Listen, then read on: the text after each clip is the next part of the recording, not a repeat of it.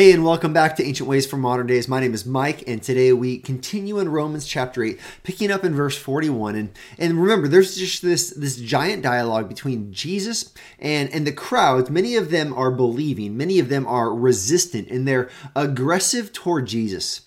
And they're aggressive toward Jesus and his claims at being the Messiah that they are unwilling to believe that he came from God. They are unwilling to look at the signs that he has accomplished and then put their faith in Christ as the one who's accomplished these incredible signs.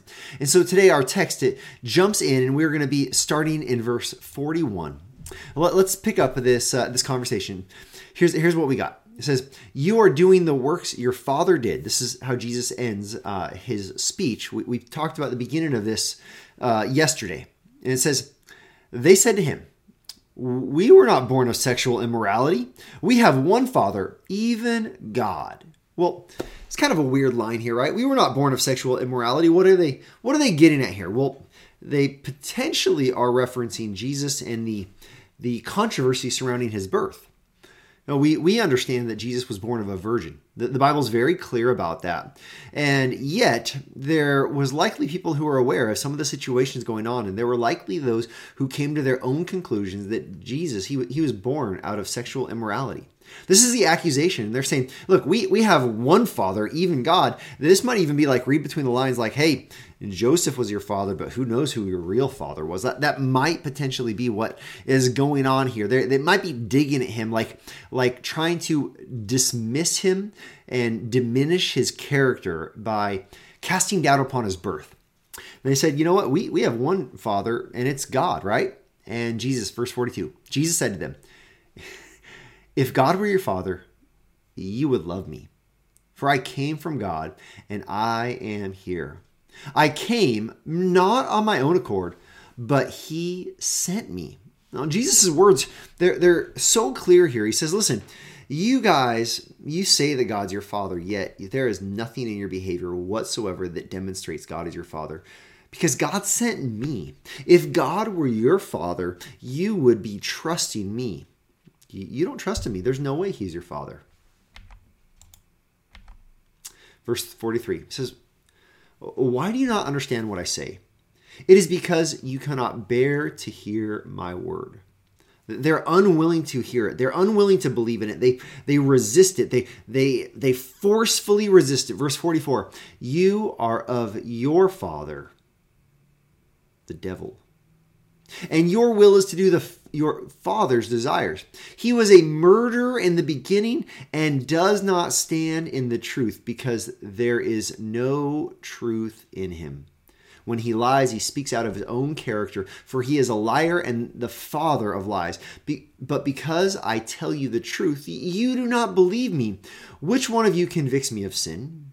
If I tell you the truth, why do you not believe me? Whoever is of God hears the words of God. The reason why you do not hear them is that you are not of God. This is Jesus' judgment upon them. He says, Listen, you, you, which one of you is actually going to convict me of sin?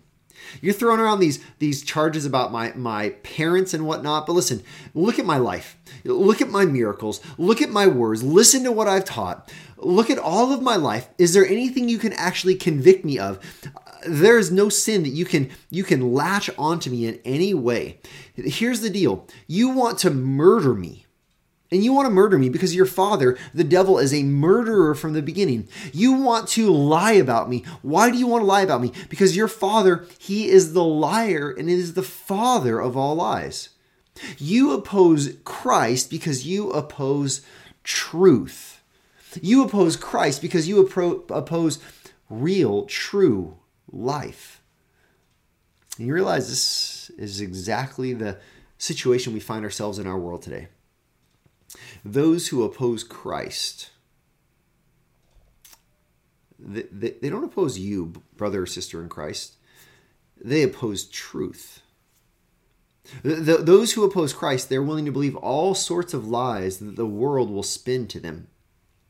They're willing to believe all sorts of false ideologies about sexuality, about race. They're willing to go deep into the rabbit hole about, about climate change and, and whatever they, they want to have capture their mind as the predominant, most important truth. And they do all of this so that they can dismiss the claims of Christ. This is the core issue. Should we be concerned with the environment? Yes. We should take good care of it. It's ultimately in God's hands, but we should take care, good care of it. But we should allow who Christ is to inform the way we, we live our lives in this world. Should we be concerned about sexuality? Yes, we should be very concerned about it. We should be informed by the truth that is revealed in God's Word. Jesus is the Word that became flesh. We should be concerned about all of these things, but listen, none of these things should take priority in our life. What takes priority in our life is who Christ is and what he's done. We must believe him, his words being true, as the one who is sent from the Father. So, today, the ancient way for our modern day is can you distinguish the truth from the lie? Are you willing to trust in Christ as he presents himself to be, or are you settling for a maybe a watered down version that the world wants to sell you on? Are, are you are you hijacking the identity of Christ for whatever whatever social cause that you want to see happen in this world or are you submitting to Christ his rule, his reign, his truth and his purpose in, in this world? Uh, is, is, this, is this who you are? Are you someone following the truth? Or are you someone following the lies? See, the ancient way for our modern day is to remember that Jesus, He is the truth. In Him is the truth that we need, the truth that, that it, it is higher and greater and more profound than any other truth, which calls you and I to, to build our life upon it. And this is our ancient way for our modern day.